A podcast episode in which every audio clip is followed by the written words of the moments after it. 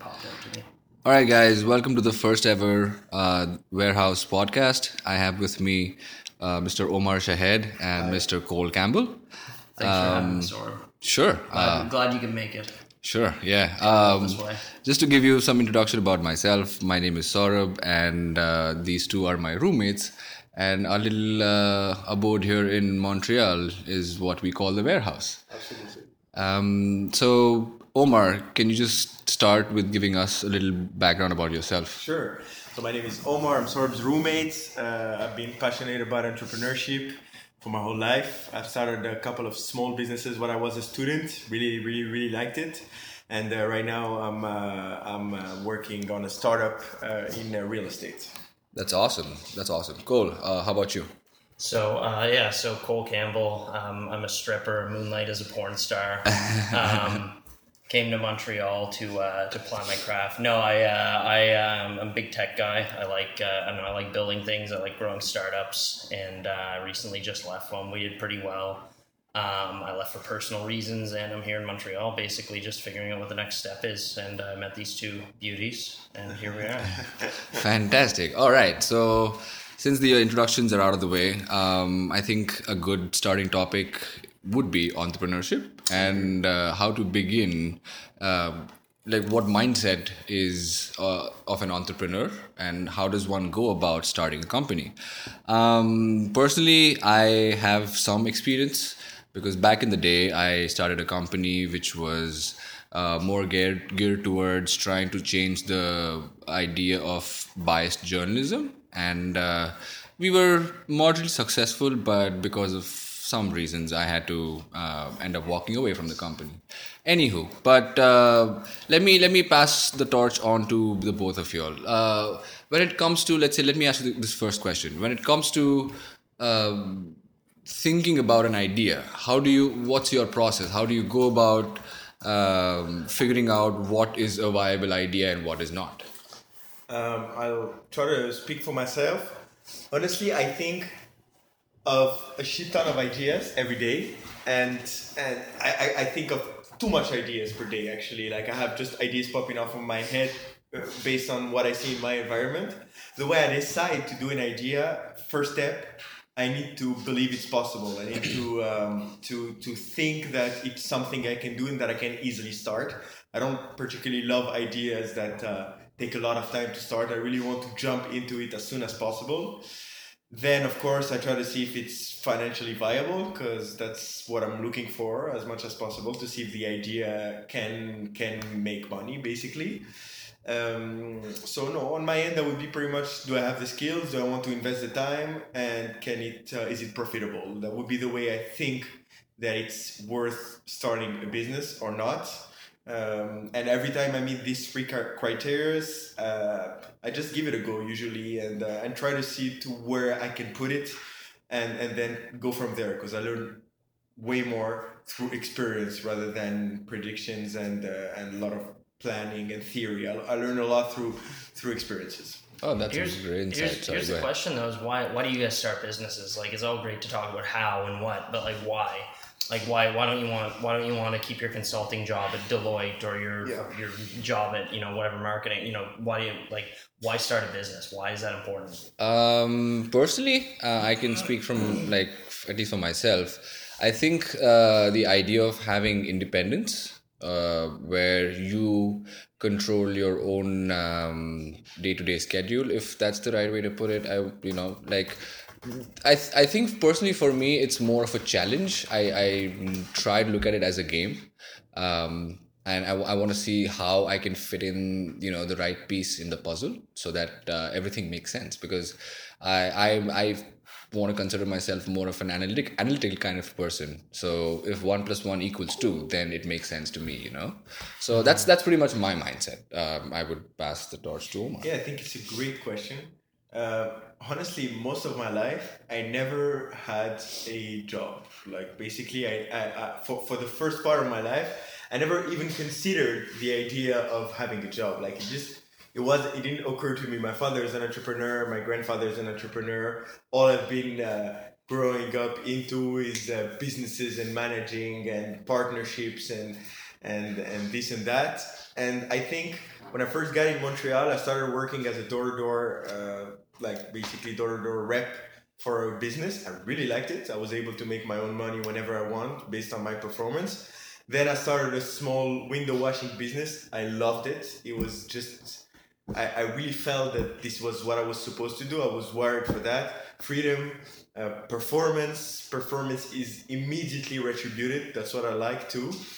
And then when I started working as a job, my first job, I really, really, really got bored. Uh, I, I, I didn't feel even 10% as good than when my business was performing. So that's, I think, for me, it's just natural. Like, I, I don't see myself doing anything else. The growth possibility is limitless. I love that. It's only based toward how much time and effort I invest. I, I invest. The passion is, is, is, is unique.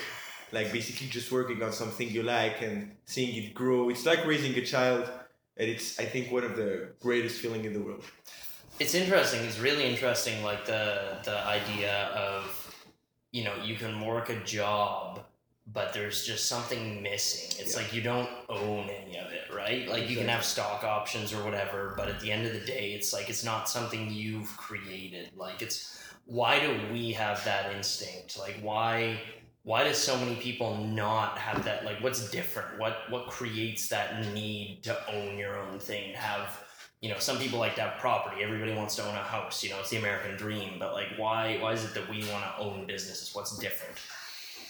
Um, no, I think I think it all boils down to a simple fact in as to what your aspirations are at the end of the day. Because if you if you if you imagine yourself, let's say ten years down the line at a certain position in life, there is a very slim chance that a certain job or a certain role will let you uh, achieve that position unless you are of a, of a mindset that you know i just want to do a 9 to 5 gig uh, my my goal for the next 10 years is probably you know pay down like a 20% down payment on a house or whatever and try and do the 9 to 5 gig to pay down the mortgage mm-hmm. whereas if i if i you know tell myself no uh, by the end by the end of the next 10 years i want to see myself uh, in a in a millionaire's shoes you know i want i want a few properties that i, I can say that are a part of my assets. Mm. um, i don't think a job will get you there unless you are like a cmo or a ceo what of any com- big company which again kind of hinders your um, growth. But anyway that's just my my take. I, mean Interesting. So it's it's not. Uh, I won't say it's like purely financial, but it's like a very financial thing. It's like you have a certain place you want to get to, and you can't get see there. yourself. Yeah, I think I think fin- other way. Yeah, financial is um, a, a good uh, performance indicator in terms of why you would choose to start your own business versus uh, doing a job. But I don't think that's the primary goal. I think the primary goal would be to create something out of your own the, the satisfaction that you have created something out of nothing and born like born it to fruition to a certain level where you are recognized in society as the creator of something hmm i love it love what it. do you think I don't know, man. It's it's a question I've been asking a lot lately. Like the last six months, you know, someone asked me, uh, or someone presented to me, uh, Andy Frisella. Actually, I was reading, watching one of his podcasts or something, and he says, you know, he's he asked the question of like you know do some people have it and some people not? And that really got me thinking about like why why do some people seem to have it and some people that whatever you know whether it's deactivated or whether they don't have it why don't they have this pursuit? And i think i think you kind of hit the nail on the head. It's like you know you've got like for me i, I resonate with what you're saying because like i've got big dreams too and i'm looking at like okay what's the vehicle that's going to get me to you know multiple properties and you know holdings and financial security and you know um, some people say fuck you money. Like um, what's what's gonna get me there? But uh, you know there's another side of it too. Like I know I've always wanted to take on big challenges. Like when I was a kid you know I, I started a business because I you know I wanted to make pocket money and I didn't want to work like 10 bucks an hour some stupid job at a you know not to denigrate people who get jobs but like I just I didn't want to do that. Like yeah. and like even going through, you know, like I, I, I went through like, uh, you know, like I joined the Army Reserve because I was like, okay, boot camp's supposed to be hard. I went into engineering school, electrical engineering, because that was supposed to be hard. You know, I've like done all kinds of different, like difficult things. Like, uh, you know, I decided I was gonna like becoming like a heavy anti-government protester at one point, and that was really difficult.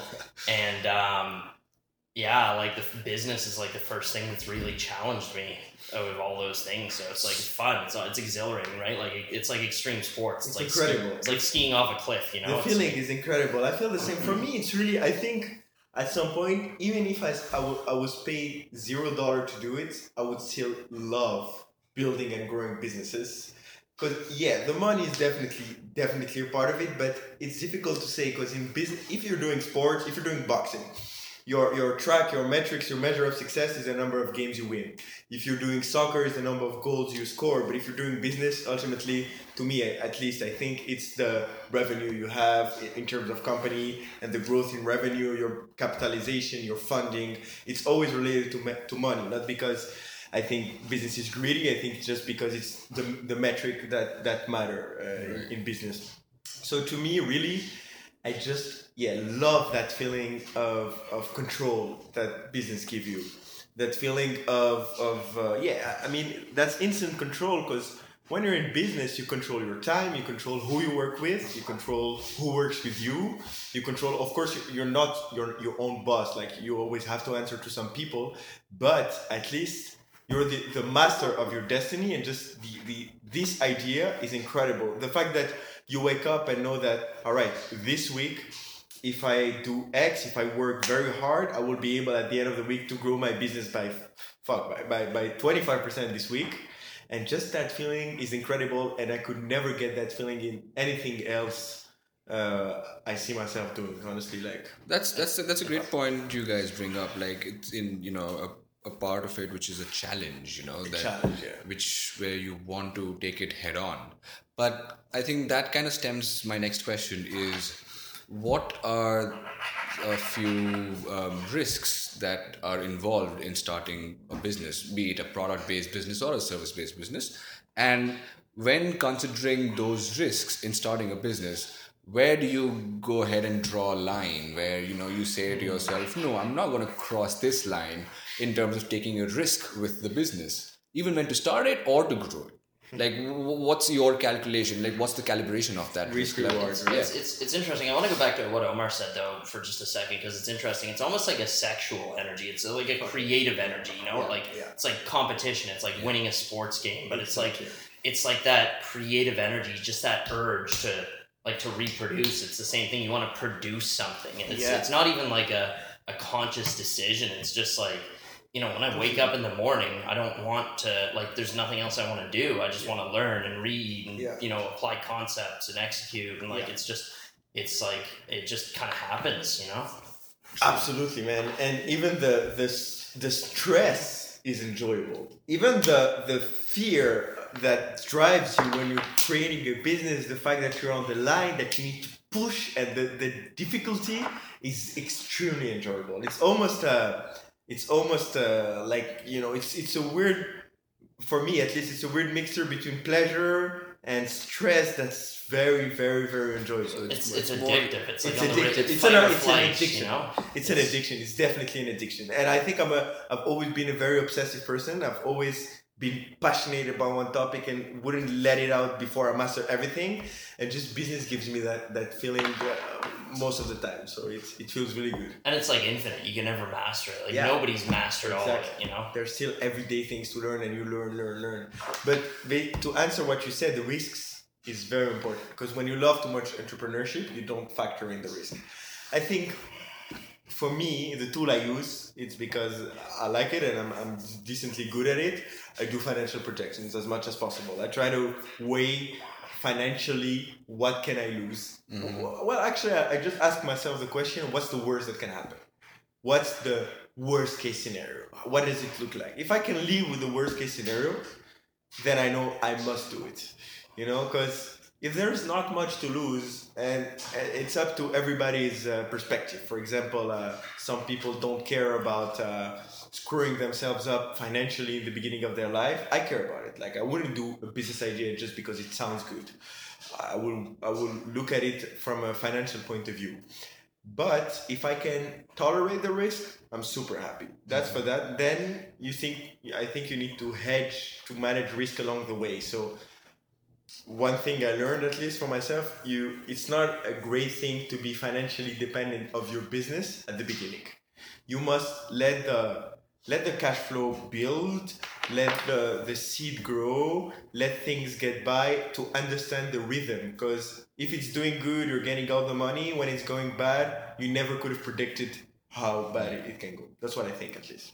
Oh, that's cool. Um, no, I, I agree. I agree. You you need you need to figure out what your worst case scenario would look like, and then like take a call from there. If you can bear to live past that worst case scenario, if you if you figure out that you know what in that worst case scenario I can still get through it, then I think it's always worth going ahead.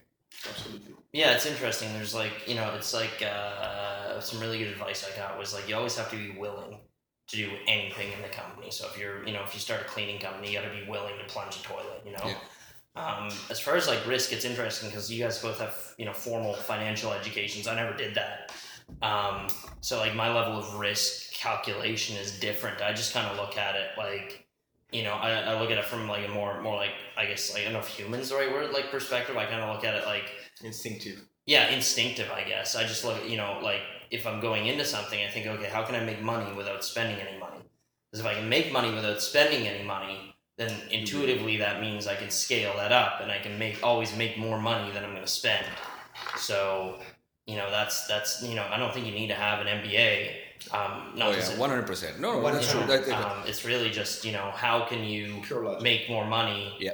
Than you put out. And what a lot of people think is you need to have this huge seed fund to start a business, and you need to pour a bunch of money in. Now, man, just go and get sales. Like once you get sales, you can get someone else to give you the money Yeah. to scale it, and you can give them a you know return on their money. But you don't need a huge chunk of money to pour into this failing business. If you're doing it that way, you're doing it wrong.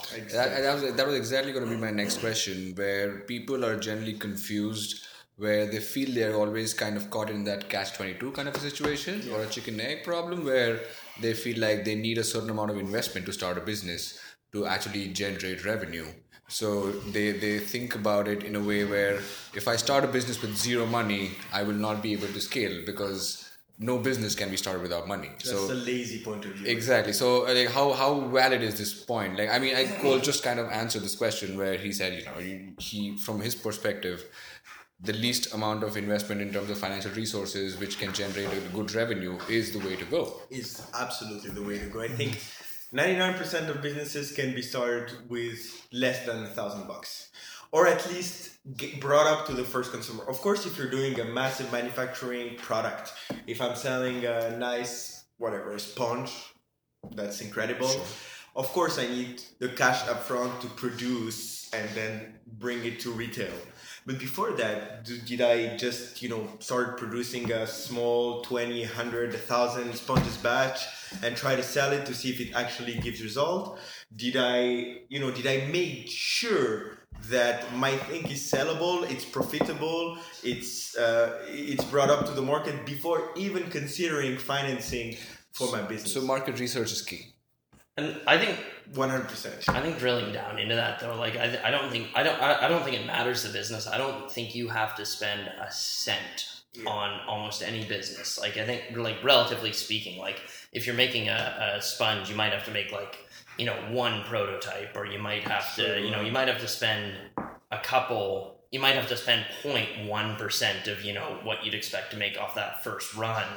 But if you're just starting, you know, like your first consulting business, you know, the only thing you're going to spend is time and some gas, you know, Yeah. driving around knocking on doors. Like you don't need, if you're buying business cards, if you're trying to host a website on anything more than like a free platform or something that costs like two bucks a month, like you're doing, you, you know, You're doing you're doing it wrong. Yeah. Yeah. You don't need, people think they need to be official, but man, the most successful businesses, I mean, look, Jeff Bezos, his desk for like how many years? Like five, ten years was a was- fucking door on Yeah, a cinder yeah. blocks. Like, Yeah. That's that became his kind of like uh, uh, an ongoing thing in Amazon. So every, I mean, even if you go to an Amazon office right now, there will still be desks which have like a door you know, that is that has been converted into a desk, which is has been done on purpose because Jeff Bezos likes to be reminded of the position he started out from. Mm-hmm. And there are certain rules and regulations, of course. I mean, well, not highly rules and regulations, but yeah, exactly. But no, I think Cole, you hit on a nice point there because I think in today's day and age, because of the ease of access over the internet, it has become so so damn easy to start any. I mean, yes, not a manufacturing per se, but any kind of business, which is Tomorrow, uh, yeah. coupled with market research because you have so many avenues to go ahead and do your research. Just create a free freaking survey and put it out on the internet and trust me you will get a shitload of responses which kind of validates your idea And even for big, yeah, even for big like manufacturing things like this sponge we keep talking about, you know, you can run a Kickstarter, you can raise a million bucks. Yeah, Like, exactly. I literally saw that exact product. This thing was like the Sud Stud. It's like this soap holder sponge thing, and these guys, you know, started a Kickstarter and they raised, I think, like millions of dollars. Like, it's like you know, you don't need to spend any money to make money. You don't. And market research is a great point because I think too many people do market research. And when they do market research, I think the, the best market research is go to market. Yeah. So I think whenever you have an idea, of course, consider it, speak to people around you and, and see if that makes sense. But when you have something to sell, something that's, it can be uh, a UI UX of a website or, or a transactional website or whatever, like a product, a prototype, anything that's sellable, I think go see your prospects and sell it. Omar, you're our ideas guy. We got sponges, we got new websites. What else? What else? I think I think I think a good example of, of this market go to market kind of a thing could be like you're trying to start your own restaurant. Let's say you're trying to start your own food truck. Create a small batch of the menu my menu item that you potentially want to create and go to the goddamn farmers market. Yeah. Just stand there and give out free samples and take people's opinions on that. Ask them what, what what's missing, what can be improved, if they like it, dislike it, you know, any number of questions. Note down all the responses and you're good to go. Like I had a friend of mine, a great friend. He had a he had a he's an amazing software developer, like one of the best I ever met. And he he, he had an amazing piece of software that could uh, that can actually spot next sports star based on data from where they are like 12 or 13 years old. Oh shit. So they track their data and they match it with an algorithm that compares it to great athlete when they were that age, and they're able to spot amazing players from the start. So the idea, 100% great. The product, I tasted, I, I tested it, amazing. Mm-hmm. Then we were there, and he was caught up in what do I do next? Do I go raise funds? Do I do this? Do I do that? He was completely lost. My my guess on that was just who are you eventually going to sell that to? He didn't quite know exactly. Was like, Ah. ah, maybe coaches, maybe this, maybe that. I told him just all right. If it's coaches, go see fifty coaches and fix a price Yeah. and sell it. Yeah. So he did that. He went well. He sold three to five of, of this. He was like doing a subscription model for that software. But while he did that, he realized this was kind of not exactly what coaches needed in the market. They needed a little, little bit of differences, not a lot, but they needed a little bit of differences in order to pay. So boom, he readjusted, and that's where I think his his idea was amazing, but it wasn't validated in the proper way as well. He didn't go and try to actually sell it because yeah, if you show a nice product to ten people, ten people will tell you it's nice, but it doesn't mean that it's going to work also as, as a as a business. I think. Cool. Um, I think okay. I like your I like your idea with the food truck. You know, any you know, it really speaks to the fact that customer. You know, you need to have really hungry customers. Yeah. In, the, in your case, literally. Yeah. Um, but um, you know, if you try to bring a product to market that people don't want, nobody's going to buy it. It's just Exactly. logic, but so many people miss that. But like, if you go out and you perfect your product, you know, you can spend a you know a couple hundred bucks on food. If you like cooking, you're going to do that anyway. You probably like sharing your food with people.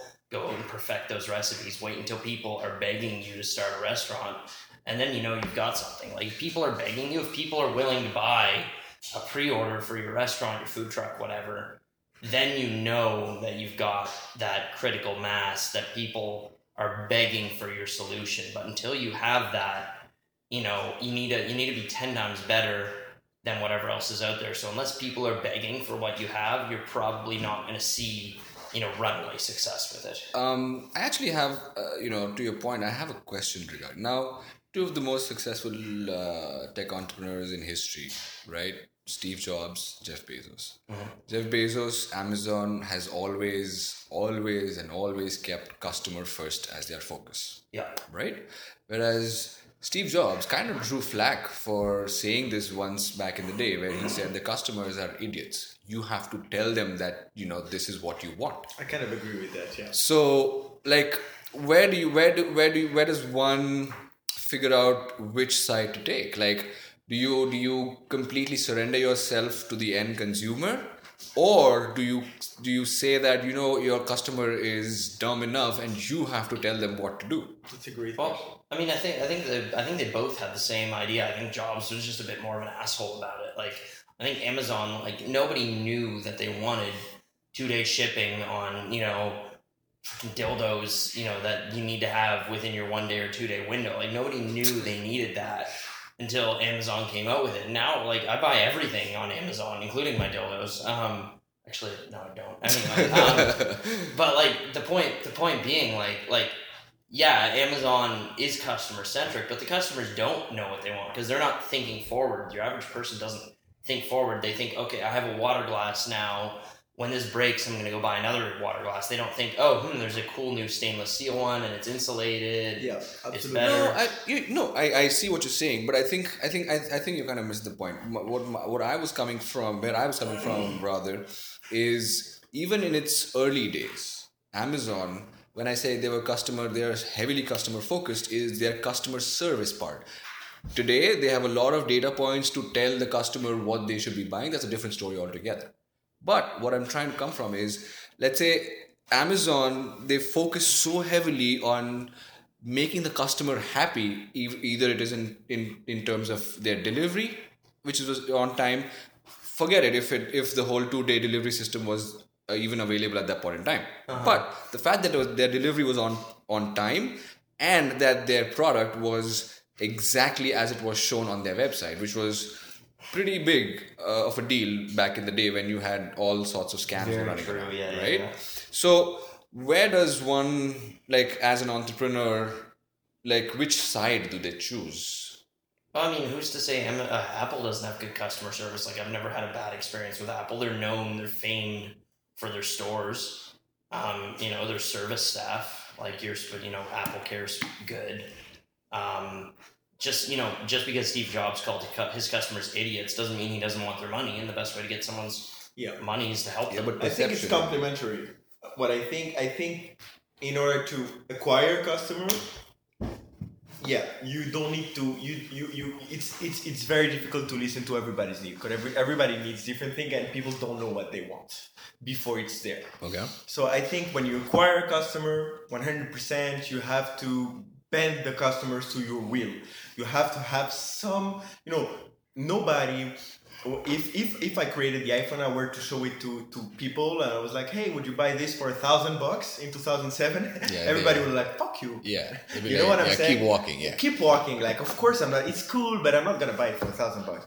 So there's a part where you need to say, my customer doesn't really know what he wants. I will force it on him. That's step A, I think. Step B, definitely. I think customer service is the most important thing in terms of of retaining customers and growing business. So that's where I think the Jeff Bezos point of view is incredible. What what's like about what's cool about Amazon two day shipping, reimburse if it's not this, the right item. Apple they have incredible Apple Care. They give you a new iPhone if it's broken. They so all these great companies have the best customer support there is. So, so what I think what I'm what I'm getting from this is pre-acquisition, you would rather want to make a customer believe that they want a product, but post-acquisition, then you put the customer on the throne. Yeah, that's right. Is that is that is that is that true? I I think it really depends. Like, I think at the early stages of any product, people are skeptical of it. Like uh, when I was selling, you know, portable, essentially like flaggers and a road construction site, the guy at the stop sign. You know, I was selling a robot version of that, and man, tech construction is like literally. They've done studies. It's the second least technological industry. It's right down there with agriculture. so people were so scared. Like, you know, they didn't they didn't like this thing. They didn't understand it. They thought it would break. But as soon as we got it into their hands, they were like, holy shit, this is more efficient. My guys love it. They're not out getting soaked in rain, standing on hot asphalt, getting run over by trucks. Literally, guy got run over by a truck. Like, uh, you know, very. Uh, I know multiple examples. It's horrifying, but like people had to be. It's it's like Omar said. Like forced is a strong word, but we really had to show up and be like, no, listen, I will stand here with you for 24 hours if you need me to. I will make sure that you use this thing and don't just put it in the back of the shed for the next 10 years. That's like, right. How did you go about? That's a great question. How did you go about when you first had your prototype, your product? When you brought it to potential users, how did they react? Were they like, "Oh my god, I want it right now"? Were there some like, mm, "Maybe it's a bit too pricey"? How was it the the go to market? generally speaking, people were receptive. Like, you know, you get one company that loves it, one company that's like, no, we don't want it. You just you ignore those guys Okay. because they're going to lose in the competition. Okay. But the people who wanted it, you know, they were still scared. You know, the, the, the executives might have wanted it. Like, you know, we're talking B2B now. We're kind of getting into the weeds, but, um, you know, the executives might have wanted it, but their guys, their guys are paying 10, 15, 20 bucks an hour to, you know, turn a sign on the side of the road. They're the ones that are scared of it and they're supervisors. Okay. And the guy that they're contracted to, who's doing the actual road work or whatever, who, you know, they don't want to piss off their customer by doing something new and freaky. So it's like, even though they like the idea of it, it was the application, you know? That's and that's that's a complicated B2B product, but the, the principle still applies Yeah. that, um, you know your your customer is gonna you have to almost think about the emotions that you're you're gonna solve you almost have to short circuit their brain into saying you know trust us just give us a chance and we'll make your life better I, I agree. Mhm. I agree. Yeah, I mean that's the thing. At some point, I, at the beginning, I think you need to push through a little bit because if you listen to his customers, if you just put them on a throne, they were like, "Yeah, it's very very cool product." Some of them were like, "Maybe ah, I know the execution is complicated." If he had to listen to his customer, he would have rethought about his product to make something that the exe- execution is simple and maybe never get anywhere. But he, he pushed through. Yeah. I think, and and find the way to make what he wanted Yeah. work. Yeah. That I think is is is very important to acquire. Well, well yeah like we what did our customers think they wanted they thought they wanted a you know a bigger stop sign a stop sign with lights on Exactly. it, and know? no, you you, you you you persevered until they they they saw that it was worth it. That that's the thing, because you knew it was. They didn't know shit.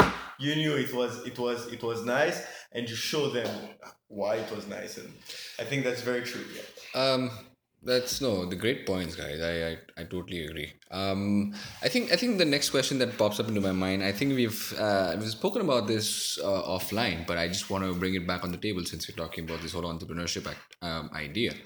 Um, as uh, a person who is starting out in the world of business and starting their own idea or whatever, um, what characteristics do you think are essential uh, in terms of making a success success story? Not in terms of a product or uh, a service, but the person who is starting it. The person, the entrepreneur. Yes, the entrepreneur who is starting it. What are the key characteristics to make him or her a success story? big dick energy No, Oh, that's. I mean, yeah, but I. I mean, you, Kinda. you have to kind of you have to explain. You just can't like drop a drop a sentence and just walk away from that You you have to explain. Man, but that's that's that's all I'm here for is just witty, witty, you know, empty. empty. I, I, I think I want to hear what Omar has to say about this one. Uh, well, first, what I think, from what I saw, all successful businesses have a very confident entrepreneur. So, first thing, you need to be extremely confident about yourself, your ability to succeed, your business, and your product or service. You need to have, you need to be sold on it, basically. That's, I think, is a key point.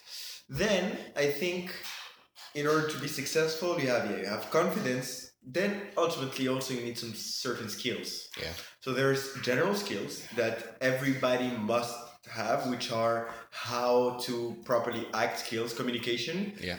um, and basically yeah, how to introduce. So all the soft skills, basically. The soft skills. Yeah. Then in terms of hard skill, I think one thing you need all the time when you start a business, at least some minor understanding of the finances. Sure. Because you can find yourself, you know that I think 95% of businesses, of small SMBs, small Uh-huh. and medium businesses, Uh-huh. Don't know how to make their accounting properly Wow. internally. So wow. the manager Wow. don't know how to make their account. That's incredible. That's insane. they can run unprofitable business for two, three, four, five years before being be corrected. That's you know? crazy. They have no clue about it. That's crazy. So I think that's a huge, huge, huge edge. You need some accounting or finance basics. You don't have to be to have an MBA. You just need to understand how this works, How to balance your sheets. how to balance your sheet, and ultimately skills about Yeah, the specific industry you're on. Yeah. yeah, that's what I think. But then again, I don't think. I think it's eighty percent, uh, eighty percent psychology and twenty percent skills. That- oh, that's actually a good way to put it. Yeah. You know, I think I think that's that's It's not for me, but I Yeah. think it's very, very true when when you think about it. It's eighty percent psychology, everything, how to, the confidence, the skills, the soft skills, and twenty percent the hard skills. Hmm. Hard skills. Are. How, how about you? No, I'm, I'm pretty much like like Omar makes a lot of good points. Like hard skills, uh, I I think and you know I think hard skills are valuable. I think they're super valuable. I don't think you need to have hard skills. I really don't think you need anything but an ability to persevere and some kind of vision of what you want to see. It's like it's like think of it like uh, you know you have you have a vision for whether it's a you know a house you want to live in or a business you want to build or a family you want to have or a cool car or whatever it doesn't matter you know? And then just the perseverance to keep that vision in your head and keep thinking about it. And you don't even need to be smart you just need to add on to it here and there and you just need to iterate. And you know there's really no qualifications to getting in business other than not giving up. No, no, I, I agree. But the thing is, I I somehow don't agree with the fact that you don't you don't need to have hard skills. Because going back to a point that you mentioned a few a while ago, Cole, when you said that you have to pre- pretty, much be open to doing any kind of job in the company, right? Mm-hmm. So even like right from being a janitor to the CEO, you have to be everybody in that company when you're starting out, basically, not when you like, when you start growing but when you're starting out. So that kind of also entails a little bit of hard skills i mean that's that's what i think because i mean just taking omar's example of uh, knowing the basics of accounting right? Like for a person who's come let's say just uh, as a high school gra- high school graduate or a college dropout who probably was in um, biology or whatever it may be um, they may not necessarily have those financial skills to begin a business. But if they have the perseverance which is a soft skill to go and learn those basics i think that is more important See, I, I think you're right. I think I think the thing is though hard skill. Like let's define it a little bit better though. Is that like I you know hard skills? Like I can code, I can program. Am I good at it? Absolutely not. Oh God.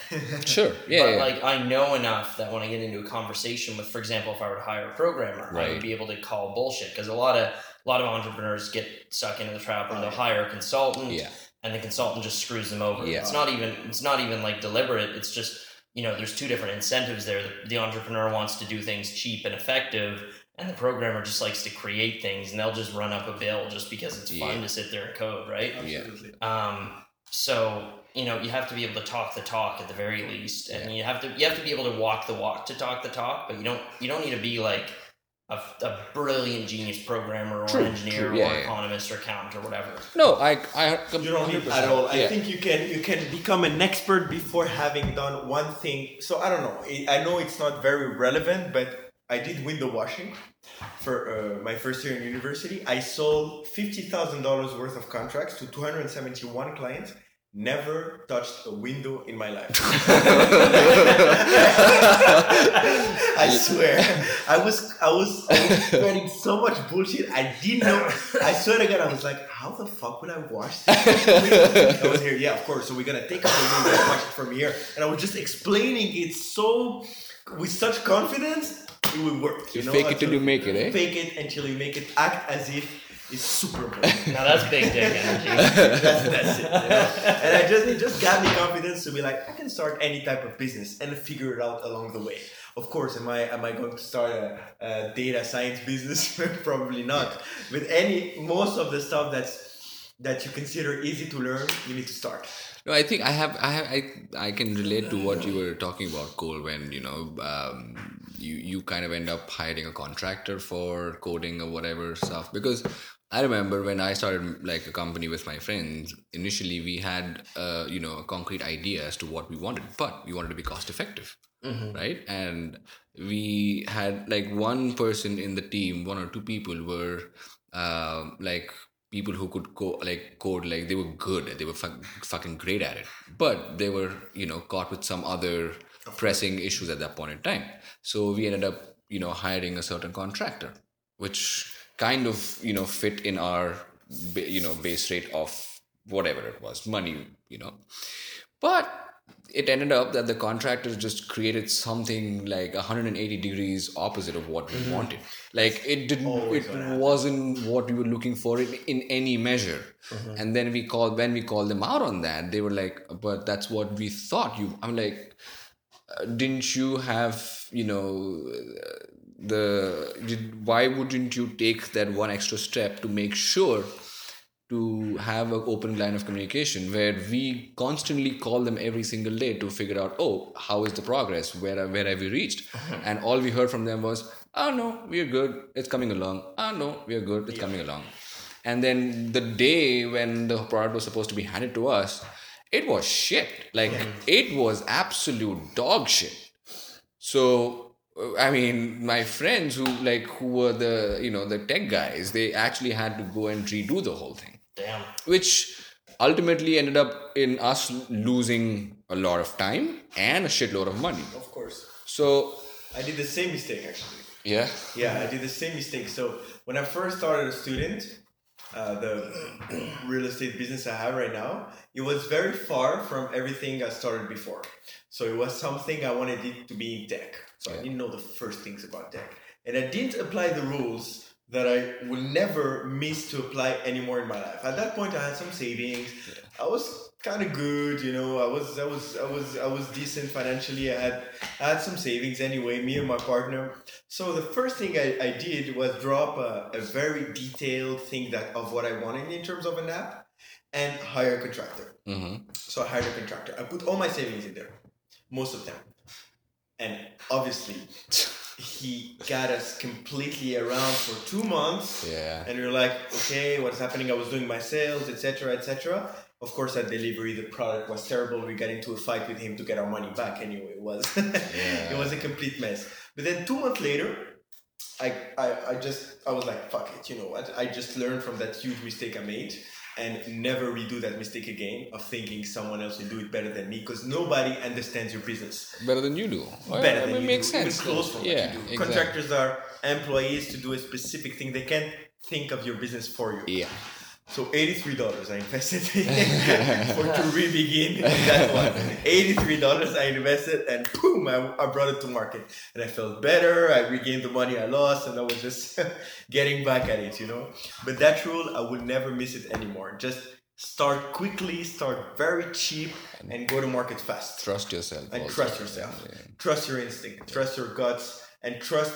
Be a little bit arrogant that you can do it better than anyone else. That's Yeah. very important. And what you just said is really interesting because you spent whatever I don't know what it was like thousands of dollars I imagine on this guy to build this app. Seven thousand dollars, fuck yeah. Holy, yeah, exactly. Yeah, and I, I've made the same mistake, That's right? Like my, my company, we spent ninety thousand dollars on this engineer, and they did some good hmm. stuff, but they didn't do ninety thousand dollars worth of good stuff, right? So huge, you know, massive, massive failure there. You know, um, we were able to pull it off and Yeah. you know make it work, but you we've all made that mistake. Um, but but it's interesting what you said um, is that when you went back and built it for eighty three dollars, you know, I imagine that was like a Wix subscription Yeah. and like Exactly. I know probably like. Stripe or something.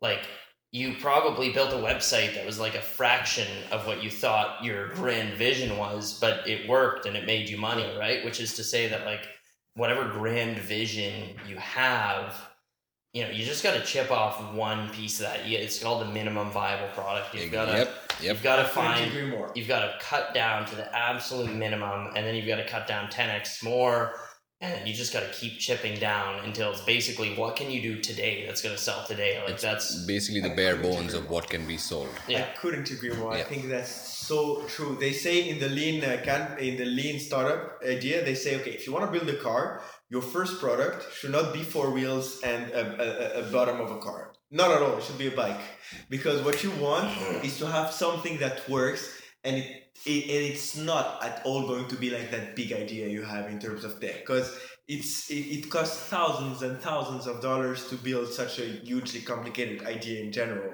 So you definitely need to find the sellable part of your idea. Yeah and start and start. Fucking- i think i think i think what it boils down to is just starting. Starting. Like overthinking is i think what kills more than a thousand businesses i mean i'm just putting up a now random number but I'm, I'm sure there's it's a there's a immensely high number of businesses that get You shut you're down absolutely before even getting started yeah of startups don't get to product market fit really That's wow incredible. Of ideas, not startups. Yeah, but yeah. pre pre startups kind of uh, kind of stuff. Yeah, it's like over over a timeline of businesses. It's like uh, it's like the ninety five percent. It's like nineteen out of twenty startups fail, and out of those nineteen, one of them will like break even and just not make much money at all. yeah And then out of the twenty, there's one that will go to the moon, right? Exactly. So Exactly. exactly. that's another thing too is just iterating through like I, I left my like first startup you know first major startup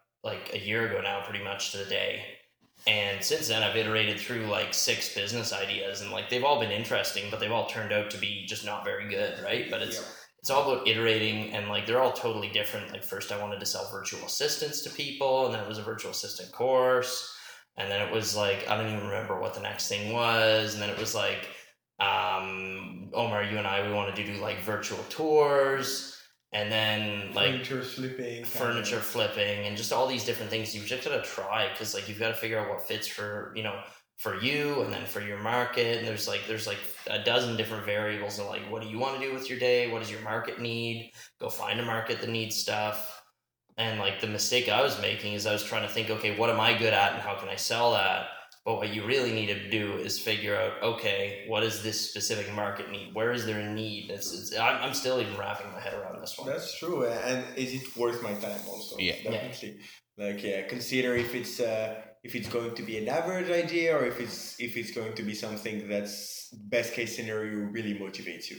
Is it worth my time? That's a really good one. Like the, you know, like like I've been involved in things that were, you know, really, really lucrative and valuable and cool, but they just didn't inspire me, right? Like I have friends come to me and be like, "Hey, what about this idea?" And it's just like It doesn't. it's an get you- amazing idea, but I don't, yeah, I don't And care. on a personal level it doesn't really aff- Yeah. yeah, and you can't force yourself to care about something. You, you Of can- course. No, exactly, you yeah, can't. yeah. It's impossible. you're only gonna blow your head off. And What you know, like- motivates you in business? Do you think? Is it money? Is it control? Is it power? Is it creation? Is it uh, what?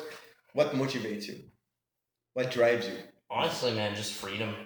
the Freedom. ability to do anything, go anywhere, buy anything, you know, be able to I don't know, like just just freedom, yeah, like ultimate freedom. That's always been my my kind of like guiding force, and you know other things too, like like uh, you know being able to support a family eventually, being able to support my family, my parents, like Yeah. um, you know really just being able to direct you know, I, I don't know. I've, al- I've just always felt like it was just the way to go, like just for, for who I want to be as a person. You know, some people are happy to work a nine to five and spend the majority of their weekends, you know, kayaking or playing soccer or painting or whatever the hell they want to do, right? Um, I've always just wanted to build big businesses, and I've always said, okay, well, you know, I, I never want to have to worry about money, so I'd rather, you know, rather than try to get good at budgeting and scrimping and surrounding, I just want to make millions of dollars and never have to worry about money because I have too much. Exactly. If you budget, it means you already admit that. yeah you you're stuck already admitting defeat That's- Exactly. yeah that's true exactly. exactly. all right um That's that's powerful. That's kind of, that's kind of cocky. Powerful. If you budget, you're a bitch. I know. Yeah. well it was a great great conversation boys Great and uh, just before we you know we leave um what are probably a couple of points you can boil down for any future prospective entrepreneurs that you feel that you have learned from your past life um, until now and you you feel like this should be something that they should look into uh, cool oh man, put me on the spot. Um, I don't know. Uh, uh, I'd like to. I'm gonna phone a friend, Omar. okay omar what's up Okay, I think number one, be overconfident. mm-hmm. Overconfident. You need to trust yourself more than anyone else because nobody's gonna trust you as much as you are. So trust yourself. Number two, um, correctly estimate the rewards that it can bring in terms of of money and personal satisfaction Uh-huh. because you're going to invest so much time in that you need to understand if it's worth your time No, cool. Thanks. Uh, cool. I I mean like what what was the question? Like Um, what are the two things that you feel that you have learned from your past, like your life until now, which you can pass on to like future entrepreneurs? honestly just don't give up. Like if you give up you're just you're admitting like you you're you're going to go through life anyway. Mm-hmm. You might as well do it on your terms. Sure. Yeah, that's Yeah, that's a valid that's point. So like you can do it passively or you can do it actively and one way is a hell of a lot more fun and a hell of a lot more fulfilling. So Awesome. All right. Um, and from me, I think, I think the first one should be just start. Just, just, Just go. get Just dive deep, head first. Don't worry about whether you can, you will come up or not. Trust me, you will come up will. because survival is an instinct that is born within us. And secondly, I think is that some like anyone who is trying to start a business needs to have an aggressive mentality. Um, you cannot just sit back, lay back, and hope that your business is going to grow. You have to be aggressive about growth, and um, I think that's the only way. Very, very true. Right? Definitely, you're a striker when you're in business. Yeah. You gotta go there. You gotta gotta make it happen. Yeah, killer's instinct here you you uh that's a really good point though is that um what was what was your first point sorry uh, just start, dive deep, head first. yeah never mind anyway, I think it's pretty late. Um, and uh, thank you guys for Thanks a lot. joining the first ever podcast, and hopefully we'll have many Great. more of these. Yeah. Absolutely. All right. to- Talk to you guys soon. Bye bye. Thanks. Bye bye. All right. Hope you guys enjoyed this podcast. Um, if you want to listen more, um, you can listen to us at the Warehouse Podcast. All right. See you guys next time. Bye bye.